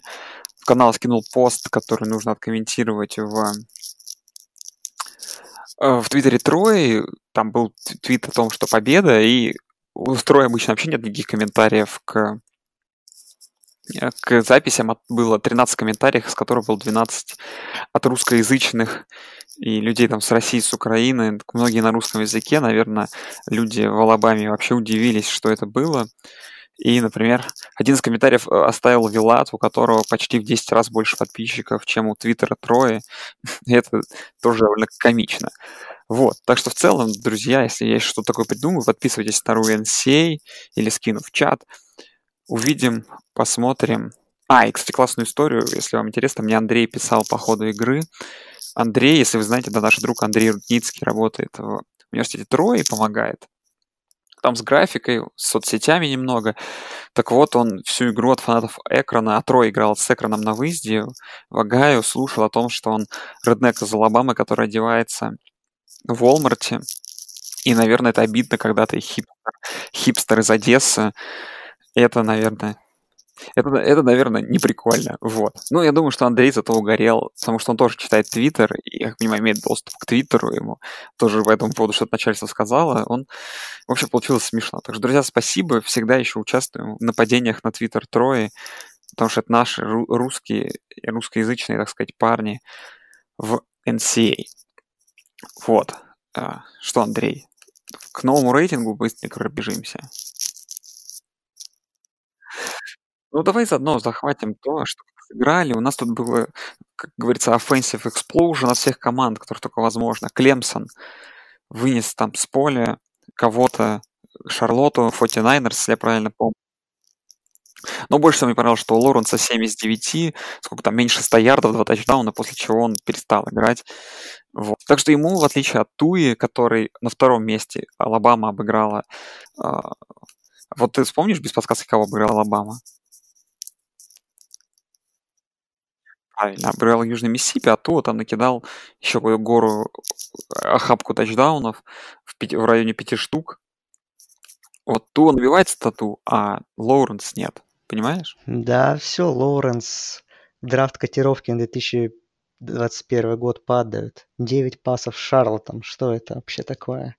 Джастин Филдс, первый оверолл, две тысячи двадцать первый год. Официально. Получается так. Джорджию мы обсудили, она обыграла, э, обыграла Нотр-Дам. эл эс ю приехали на выезд к Вандербилту. Очередное тоже супер результативные игры. Барроу шесть тачдаунов, четыреста ярдов. шестьдесят шесть тридцать восемь. Конечно, защита там немного подвела, но там игра такая была, что все в одну калитку летело. Да, Барроу установил рекорд эл эс ю по пассовым тачдаунам за один матч. Джамар Чейз наловил двести двадцать девять ярдов. Там, конечно, был неприятный эпизод, что другой ресивер Джастин Джефферсон получил травму. И говори, все так очень переживали, но вроде ничего суперсерьезного нет. Так что в решающих играх он поможет команде. Ну, вот как, как же преобразилось нападение эл эс ю при Джо Брейди, при парне, ну, парне, при человеке, которому вчера исполнилось тридцать лет. Он провел два сезона прошлых в Новом Орлеане, в New Orleans Saints. Был таким одним из ассистентов по работе нападения. Много именно в пассовом нападению уделял время, то есть работал с Дрю Бризом много, многому научился у Шона Пейтона, вот сейчас он перешел в эл эс ю и тоже является координатором именно пассовой игры, вот, и тренером ресиверов, и вот такой вот сразу же огромный скачок вперед Борроу совершил, и по статистике, и по игре, и нападение приятно очень смотрится, и не супер консервативно, как мы привыкли за последние годы к эл эс ю, так что очень-очень все здорово. Пятая осенняя Огайо Стейт. На всю жизнь запомнят Майами Огайо отрезок, когда они вели пять ноль против Огайо Стейт на выезде, но вторую четверть, в которой они пропустили шесть тачдаунов, они бы, наверное, с удовольствием забыли. семьдесят шесть пять. Очередной какой-то невероятный перформанс нападения Бакайс, и не понимая, собираются ли они останавливаться. Ну, соперники впереди посложнее, конечно, но Филдс побил рекорд, ой, не побил, да, побил рекорд программы по тачдаунам за четверть, суммарным, вот, у него шесть, шесть всего, четыре пассовых и два выносных, и поэтому, ну, там все поиграли, Крис Чугунов поиграл даже, так что была такая, ну, конечно, поначалу было... Так, не то чтобы страшно, но удивительно, и эти, опять, весь твиттер взорвался апсет-алерт, но потом рывок семьдесят шесть ноль. И все. Для Майами Огайо. Ну, Оклахома не играла на шестом посеве, немного упала, потому что просто Огайо Стейт свою игру выиграли, а Оклахома ее не было. Оберн, который победил Техас эй энд эм, с седьмой посев. Висконсин, победивший Мичиган, поднялся аж на пять позиций. А вот Флорида, как была девятой, так и осталась девятой, потому что Флорида... Конечно, победа над Теннесси сейчас ничего не стоит, даже с счетом тридцать четыре три, но тем не менее Флорида по-прежнему девятая после победы. Как-то, наверное, несправедливо. Кайл Треск, бэкап, квотербэк, который, видимо, будет до конца сезона менять Филиппе Франкса, если все будет хорошо. С его здоровьем не очень впечатлил, честно говоря. Два перехвата, два тачдауна. Ну, понятно, что на уровне Теннесси как бы этого достаточно было. Но Флорида вроде топ десять команды, все, все выглядит неплохо, но как-то все равно не верится, что она в матчах против более серьезных соперников при таких кадровых проблемах, что она сможет быть конкурентоспособной. Ну, проверим. У них на следующей неделе, по-моему, водокачка, но мы это обсудим. А потом, вот, по-моему, с Оберном игра. Вот проверка будет очень серьезная. Да, ну что, Нотр-Дам десятый, упали на три позиции, Техас одиннадцатый, Penn State двенадцатый, Орегон тринадцатый, Айва четырнадцатый, Калифорния пятнадцатый, Бойзи Стейт шестнадцатый. Вот с подъемов, да, Орегон поднялся на три позиции, Айова на четыре, Калифорния аж на восемь. Хотя это да, опять же... Айова причем, да, Айова причем не играла и поднялась на четыре позиции. Да, да, ну, да. Просто много... Да. Бойзи Стейт поднялись на четыре позиции, Вашингтон поднялся на пять, Вирджиния на три. Но это связано с тем, что Юта девятнадцатый сейно упал на девять позиций, Мичиган двадцатый сейно упал на девять позиций. Дальше идет Южная Калифорния, которая опять появилась в рейтинге двадцать первом. И Центральная Флорида и Техас эй энд эм, которые в свою очередь двадцать второй двадцать третий упали на семь и на шесть позиций. Ну и Канзас Стейт попал в посевы с Мичиган Стейтом, но это все ненадолго. Ну, вот. Южный методист. Ждем Южный методист. Да, ждем Южный методист. Он там уже, там, по-моему, дальше идет кто-то, не помню. Он, в общем, идет следующим среди тех, у кого, кому не хватило голосов, то есть двадцать седьмое место. А, Вашингтон не упомянули, с би уай ю. Очень крутой перформанс. сорок девять, по-моему, двенадцать или какой-то там, в общем, такой дикий счет. Джейкоб Исон очень понравился, хороший матч. Орегон не упомянули со Стэнфордом, но там Там все грустно у Стэнфорда. Там Стэнфорд. Да, Костелло выглядел не очень. Ну, линия, конечно... Андрей, называй его лучшим квотербеком нации. Да потому что линия безобразно играет. Она ему вообще не помогает. Но его... Это избиение было в очередной раз просто. И плохой сезон не говорит о том, что он плохой квотербек. Я так скажу. Вот. И... Кроешься а... все глубже и глубже. Я верю в Костелло, его перспективы в эн эф эл. Чем больше ты перестанешь, чем раньше ты перестанешь оправдываться, понимаешь, тем лучше. Хорошо, я сейчас с Орегон Стейтом покажет свой уровень. Вот. А, ну Канзас Стейт вошел, да, не играя, тоже интересный такой момент. Но посмотрим, надолго или нет, но команда с новым тренером, так что последим, что там будет. Ладно, погнали к превью, а то тут уже, уже и так долго общаемся, а у нас еще даже до превью мы не дошли. Предлагаю быстренько заскочить в Америку на конференцию, где очень важная О, игра да. есть.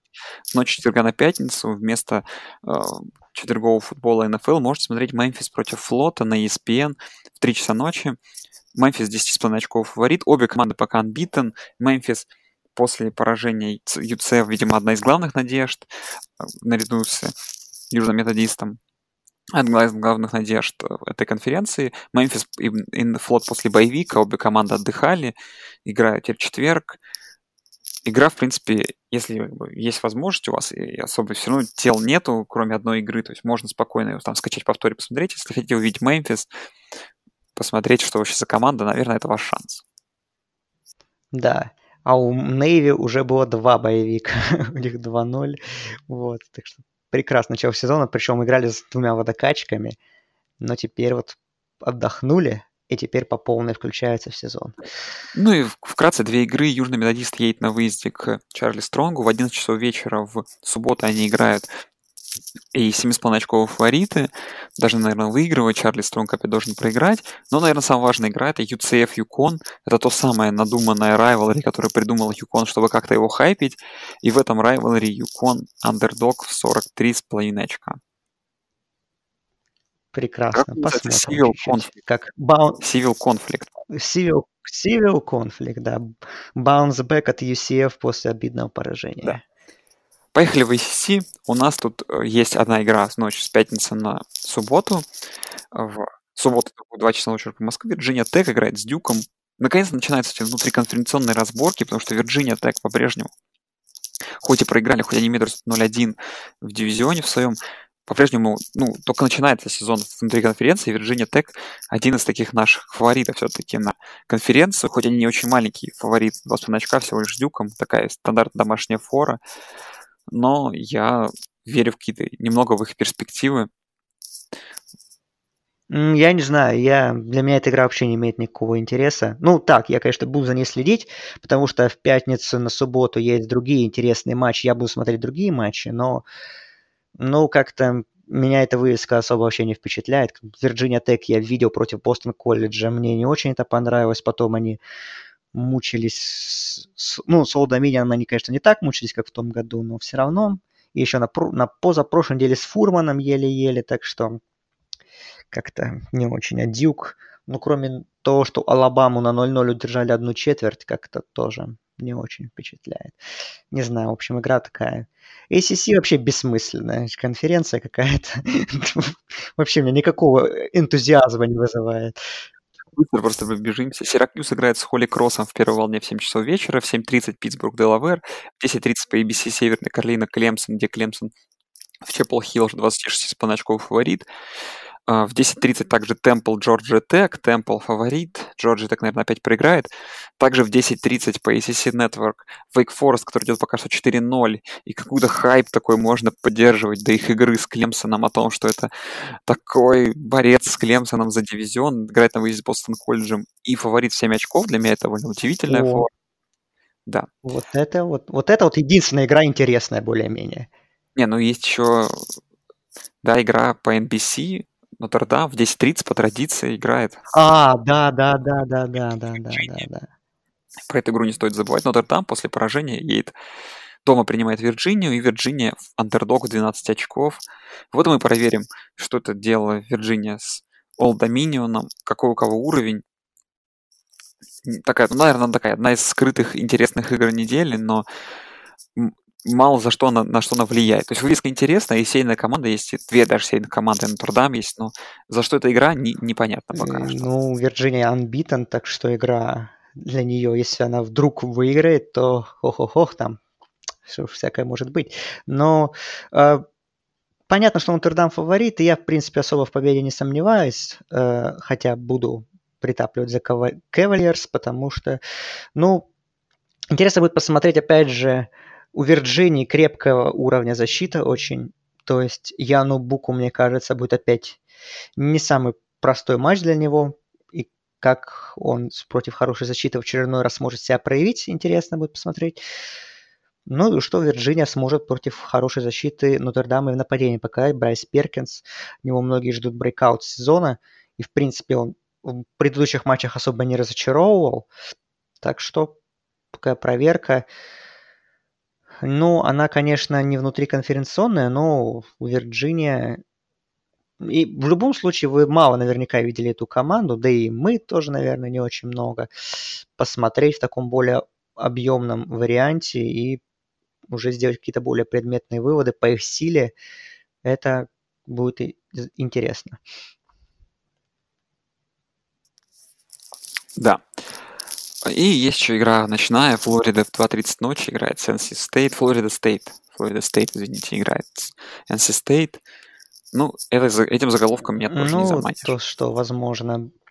Флорида Стейт выиграл на прошлой неделе у, у Луивилля. И там Джастин Блэкман, Джастин, да, Блэкман получил квотербэк травму. Играл Хорнибрук, вышел вместо него. Хорнибрук, кстати, сыграл неплохо.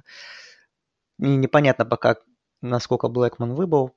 Так что, так что посмотрим, узнаем, кто будет играть квотербеком у Флорида Стейт в этом матче. Если интересно, конечно. В Big двенадцать на неделе всего лишь... Ой, извиняюсь. В Big двенадцать на неделе всего лишь четыре игры. И из них две в первой волне. Оклахома играет с Техас Теком дома. И в Нормане они двадцать семь очков фавориты. Оклахома после боевика. Ну, Хёртс, наверное, кидает свои дежурные четыре тачдауна и уйдет на скамейку. Техас Тек, наверное, может ответить им каким-то тоже перформансом Алана Боумана. Вот, не более. Не, не, ну, неизвестно, потому что Боуман же травму получил против Аризоны, и там говорили, что он не, не факт, что сыграет. Ну, то есть, если не сыграет, то... Ну, да. Отдыхают они. Ну, да. Ну, не знаю, в общем. Ну, тут такого. Я ничего не ждем. Да, повлияет как-то сильно на результат игры. ти си ю после поражения методисты играет дома с Канзасом. пятнадцать очков фаворит. Но будем, я буду верить в Канзас. А что остается? Нужно верить в Канзас. Будем верить. десять тридцать Бейлор, который пока что еще не проигрывал, играет с Айова Стейт, который идет два один. И Айова Стейт Вака такой филдгольный фаворит. Ну, во второй волне, если смотреть особо нечего, можете поглядеть. Айова Стейт вроде как должна отдавать бой Оклахоме, Техасу в личных встречах. Ну и Бейлор, в случае, если победит в этой игре четыре ноль, будет. Просто интересная вывеска. Бейлор на прошлой неделе играл с Райсом и выиграл всего восемь очков. Вот Райс ноль четыре идут. Но Армии проиграли семь очков, всего Бейлору восемь. Вот. Чуть-чуть не везет парням. Вот. Внезапно Райс ворвался в, выступ... в обсуждение Big двенадцать, конечно, но просто на заметку. Просто заглянул в гости. Да. И в два часа ночи Оклахома Стейт дома, пятисочковый фаворит с Канзас Стейтом, то есть команда, которая не играла пока на прошлой неделе, но попала в посев. Посмотрим, не вылетят ли они после этой недели в посев. Ну, вполне, из, из вполне возможно, потому что ну, Оклахома Стейт в целом понравилась, плюс еще домашняя игра в Стил Уотер. Но Канзас Стейт уже выиграли в гостях у Миссисипи Стейт, так что... Показала себя, показали себя Wildcats на тяжелом выезде уже на одном неплохо. Посмотрим, покажут ли на втором. Но для меня ковбои здесь фавориты. Я думаю, что как раз вот у них там получается, что они могут благодаря этой победе, у них там много голосов в этом эй пи-поле, что они могут как раз войти в посев через неделю, если выиграют эту игру. Биг Тен заедем. где в ночь с пятницы на субботу очень неплохая игра. В три часа ночи Мэриленд играет с Penn State. Penn State в колледж-парке семь очковый фаворит. Обе команды после боевиков, ну и вы сами помните. Penn State пока непонятно с кем играл, но при этом имеет двенадцатый посев. И резю- резюме из побед над Айдахо, Баффало и вытянутый, вымощенный, вы, вы, да, измученный победа над Питтсбургом. А Мэриленд, который после двух недель казался нам чуть ли не национальным чемпионом, был установлен Темплом, и теперь дома принимает Penn State. И хорошая игра, на самом деле. Очень хочу ее посмотреть, потому что посмотреть и на Penn State, и на Мэриленд, что Мэриленд вообще из себя представляет, смогут ли они опять вернуть это нападение. Ночь с пятницы на субботу, наверное, welcome, да. Кому хочется смотреть. Да, welcome. Одна из самых интересных игр на неделе для меня. Да, и Penn State на таком непростом выезде, посмотреть их силу, в которой я лично сомневаюсь, и Мэриленд, будет ли нападение играть так же здорово, так же эффектно, и на, как на первых неделях, или же все-таки это был уровень соперников такой, что нападение так играло, а истинный уровень нападения Мэриленда — это вот то, что мы видели против Темпла, так что много таких интересных интриг, и я бы не исключал, что здесь будет игра такая очень напряженная, чуть ли не до самых последних минут. По крайней мере, это очень бы хотелось, потому что, ну, команды такие интересные. Да. А какие еще игры есть? Уже в субботу в первой волне три игры. Висконсин северо-западный, Висконсин большой фаворит. Пока что Висконсин пропустил четырнадцать очков, и вопрос, смог ли Висконсин третью из четырех игр в сезоне провести с нулем пропущенных очков, и против нападения северо-западного это вполне возможно. Ну, тут будет легкая прогулка. Там, в принципе, у Висконсина дальше такое расписание. Посмотрел, что до конца октября, когда они едут к Огайо Стейт, там одни матчи проходные намечаются. Так что, так что Висконсин начинает подготовку. Мичиган они прошли. Теперь, по сути, начинается подготовка к матчу в Коламбусе. У них через там Кент Стейт у них, по-моему, впереди, Иллинойс, в общем. В общем, такое. Да. Айова, Айова играет с Мидл Теннесси, Айова тоже огромный фаворит, это прогулка будет. И в Анарборе, Мичигане, Мичиган, который проиграл на прошлой неделе, очень крупно Висконсин, играет с Радгерсом. Проиграть не должны, но если проиграют, будет весело и смешно. Ну нет, они тут, конечно, покажут свой суперкласс, выиграют шестьдесят три ноль там или что-нибудь такое.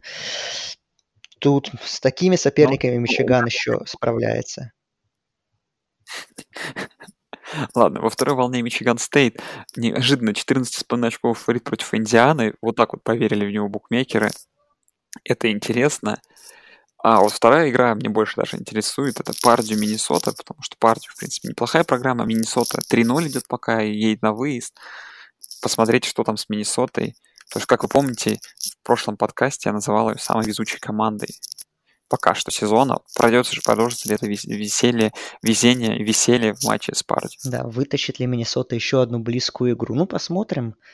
Посмотрим Пардью что-то как-то. Ну, они выдавали хороший перформанс с Вандербилтом, потом так себе с Ти Си Ю, обидно проиграли Неваде, так что пока что какое-то впечатление расплывчатое от Бойлермейкерс. Так что, ну, посмотрим, последим за результатами, что там как будет. Возможно, даже включим, если интересно будет. Да. Ну и в, в, уже вечером по Эй Би Си в прайм-тайм игра Огайо Стейт едет в Линкольн к Небраске. И немного ли восемнадцать очков форы на Огайо Стейт? Я думаю, что нет, но ты, как Андрей, как скептик, как скептик самый главный. Огайо Стейт, когда уже все в них верят, а ты все еще не веришь, что думаешь? Да, я, я верю, но... Когда сегодня наткнулся на статистику, как же доминирует Огайо Стейт, у них третье нападение и третья защита в стране. Вы соперников видели, с кем они играли? Индиана, Майами Огайо и Флорида Атлантик — это не то, чем мерить. Ну, окей, Цинциннати еще можно как-то померить, и то не очень. Это не те соперники. Огайо Стейт еще ни с кем не играл. Сезон начинается вот в Линкольне.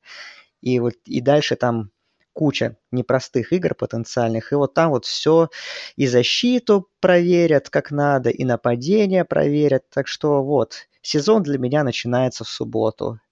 Посмотрим, конечно, Небраска не впечатляет, но, опять банальные вещи, но Prime Time, эй би си, тем более параллельных крутых особых матчей нет, то есть вся страна будет смотреть, соответственно, и College Game Day, опять же, едет в Линкольн, тоже такой фактор немаловажный, внимания будет очень много, и я помню прекрасно, по-моему, это был как раз последний праймтаймовый матч именно в регулярке Огайо Стейт к Пардью, с которым к которому я тоже относился с определенной опаской, и в итоге не зря, потому что вы помните, чем матч тот закончился, вот, и поэтому я думаю, что Небраска поборется, и я думаю, что эта игра не будет проходной. Возможно, Огайо Стейт ее выиграет, и скорее всего, но выноса я тут не жду, и фора, мне кажется, преувеличенной слишком.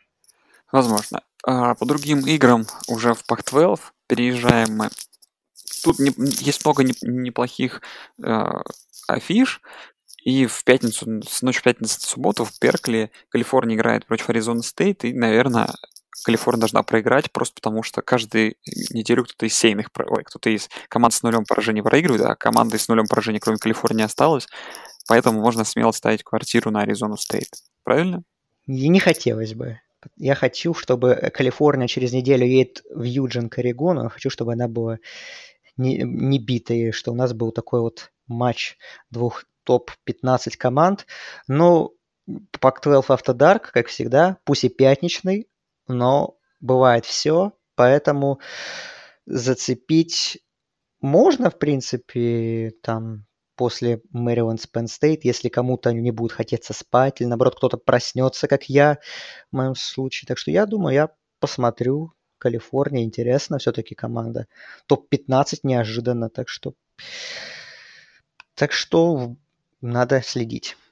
И я буду за Калифорнию, хоть и Аризона Стейт такая команда. Тоже симпатичная достаточно. Да. Что, Андрей, еще? В десять тридцать вечера по Фоксу Вашингтон и ю си. Вашингтон после прекрасной победы над Бригам Янгом, ю си после победы над Ютой. Но букмекеры все равно не верят в ю си, и Хаски с дома фаворит в десять очков. Наверное, как-то заслуженно, но такая, знаешь, вот игра двух команд друг с другом, и я, наверное, наконец-то примерно смогу сопоставить их уровень в очной встрече. Хотя, опять же, это Пак двенадцать, они сыграют там, не знаю, Вашингтон выиграет минус пятьдесят, а через неделю ю си кого-то тоже обыграет, и Это, это непредсказуемый Пак двенадцать, где ты абсолютно не можешь угадать, кто сильнее, кого и насколько.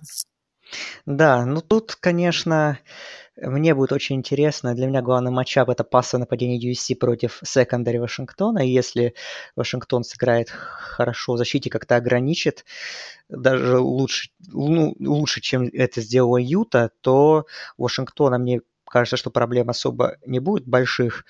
Но уровень у этого нападения паса очень серьезный у ю эс си, поэтому может быть всякое. Хотя, опять же, они уже с, Бриг... с Бригем Янгом был матч такой не самый удачный, но интересно, кого ю эс си выберет квотербеком. Как там условия содержания понятно. Доверится ли Финку, который хорошо сыграл против Юты.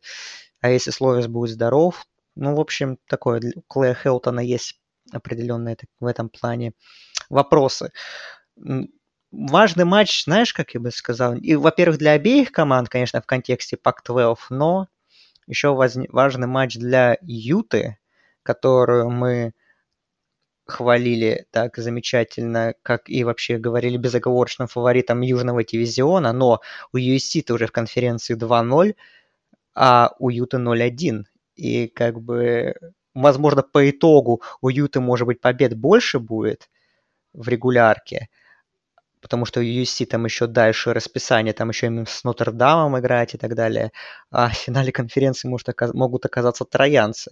Вот. И для Нотр-Дама, конечно, потому что им надо, чтобы выиграли ю эс си, наоборот, перед очным матчем, опять же, в контексте потенциального претендентства на плей-офф с одним поражением от Джорджи, что им бы желательно, чтобы ю эс си и Мичиган как-то сейчас набрали ход какой-то и к очному матчу с Нотр-Дамом подошли в более таком приемлемом состоянии с более хорошим резюме. Соглашусь. А, что еще по матчам? Ну, Стэнфорд три очка фаворит на выезде против Орегон Стейта, как какая-то квинтэссенция сезона Стэнфорда. Где-то фаворит всего лишь три очка в э, Корвалисе против Пиверс. Ну и Пак-12 After Dark. Что Андрей будет смотреть, не знаю. Наверное, и то, и то. Юта, Вашингтон Стейт. Юта упал на девять посевов, но семь очковый фаворит дома против Вашингтон Стейта, который неожиданную игру отдал. А если бы Юта и Вашингтон Стейт, конечно, в прошлой неделе выиграли, это игра бы, была бы игра двух сейных и куда более высокосейных команд, и больше бы внимания привлекла. Ну, Аризона и Юкла, не знаю. Посмотрим еще раз нападение Чипа Келли. Такие игры. Ну, мне, в принципе, обе более-менее нравятся. Да, ну я, если какую я буду смотреть, я, конечно, основное внимание буду уделять игре Юты, потому что, ну, как бы команды более статусные и за что-то борются, и плюс оба, обе после поражений таких обидных, и кто из них лучше оправится, и кто выиграет. Ну, я думаю, Юта фаворит для меня, достаточно очевидный, здесь плюс домашняя игра. Вот, а Аризона, Юкла, ну, тут, да... Чип Келли, возрождается ли его нападение или нет, против Калила Тейта. Возможно, будет весело. Ну, а как Пак-12 After Dark, может быть иначе, как говорится. Ну и перейдем давай в СЭК. Тут начинаем мы, что в Арлингтоне на эй ти энд ти-стадиуме на сумму суперсовременном Техас A энд эм, по сути, на нейтральном поле играет против Арканзаса. Техас A энд эм проиграл, но по-прежнему двадцать третьей серии. Имея за два-два, пора, наверное, выигрывать. Арканзас очень хороший для этого претендент. Арканзас на той неделе проиграл Сан-Хосе Стейт дома. Мы не сказали про это. два-один, да. Я хотел-то выделить, что Арканзас Стейт уже... Ой, Сан-Хосе Стейт уже больше побед, чем на прошлой... На прошлой... На прошлом... В прошлом сезоне уже две победы в трех играх, а в прошлом году было в двенадцати ну, всего лишь все. одна. Так что... Успех очевиден, и в туалетный кубок, ну, кажется, они уже не попадут. А вот Арканзас туда двигается прям уверенно. Как вот кабан на их, на их, да, кабан на их эмблеме, который куда-то бежит вправо. Вот так же они и в туалетный кубок бегут. Да. Ну, тоже трофей, почему нет? Да, в семь часов вечера также в первой волне Вандербилт, Северный Иллинойс. Не знаю, Андрей, что может заставить здравого человека. То, что в первой волне, по сути, нет таких супер вывесок каких-то, и что это может быть конкурент, самая конкурентная игра из имевшихся, из имеющихся. Так что, не знаю, так, так вообще нет, наверное, вряд ли что-то может заставить.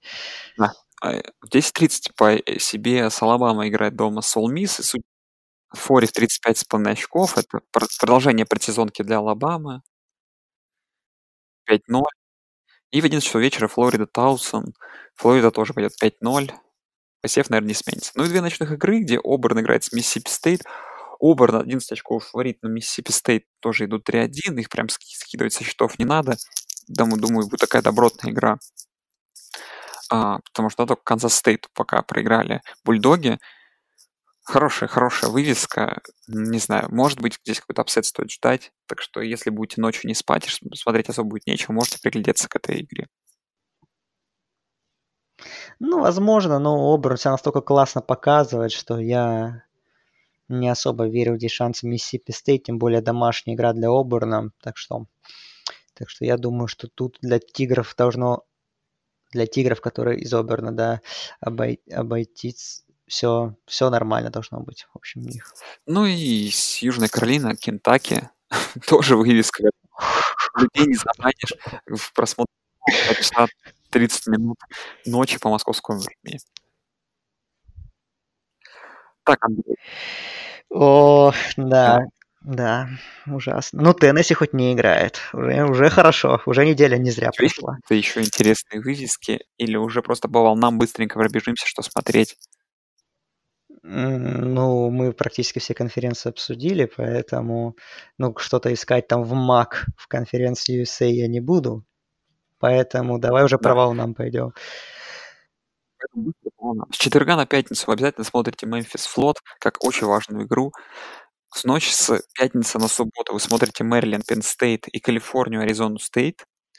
В первой волне в субботу вы тут выбираете между очень большим количеством игр, которые, скорее всего, будут все выносом тела, но смотрите там, где еще он не так будет происходить. Обязательно посмотрите на Оклахому с Техасом, посмотрите, как Висконсин даст набрать очки северо-западному. Мичиган, если вам хочется взглянуть против э, Ратгерса, это тоже. ти эс ю Канзас совсем для эстетов. Во второй волне тут играют Клемсон, Алабама, это все выносы тела. И две игры, которые больше, больше всего заслуживают внимания, это Вашингтон ю си и Нотр-Дам Вирджиния. Э, ну и Бейлор, Айва Стейт. Тоже мы не забываем про эту игру, так же, как и Барбростон колледж, Вейк Форест. Так что вторая волна такая, она загружена интересными вывесками. Но будете ли вы их смотреть, уже решайте сами. По ночным играм тут Оберн, Миссисипи Стейт в два часа ночи, Центральная Флорида против Юкона для эстетов, Оклахома Стейт, Канзас Стейт, Небраска, Огайо Стейт, если эта игра будет интересна, в два тридцать ночи. Дальше абсолютно ничего. И Пак-двенадцать After Dark, Юта, Вашингтон Стейт, Аризона, Юкла. Традиционно в конце такой недели мы говорим, что где супер таких ярких вывесок нету, будет супер яркий и веселый футбол. Правильно, Андрей? Да, и пока что этот сезон не разочаровывает. Каждая неделя, ну, кроме, наверное, третьей, может быть, хотя там тоже было что обсуждать. Пока что сезон, не знаю, прям очень богат на события.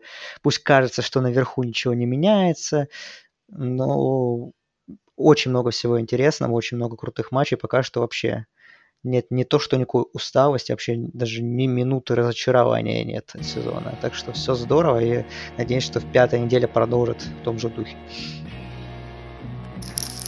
Да, ну и, друзья, спасибо, что слушали этот час сорок пять, уже очень долгий подкаст получился.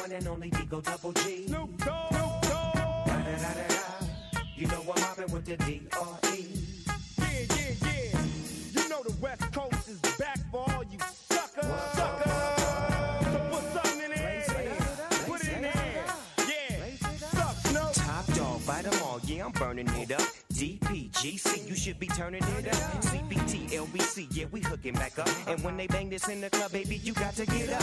Cuz homies, thugs, homies, yeah, they giving it up. Low life, yo life, boy, we living it up. Taking chances while we dancing in the party for show. Slip my girl up when she crept in the back door. Chickens looking at me strange, but you know I don't care. Step up in this mother, just a swing in my hair. Trick, quit talking, quick walk if you down with the set. Take a with some grip and take this on the jet. Out of town, put it down for the father of rap. And if you happen to get cracked, trick, shut your trap. Come back, get back, that's the part of success. If you believe in the S, you'll be relieving your stress.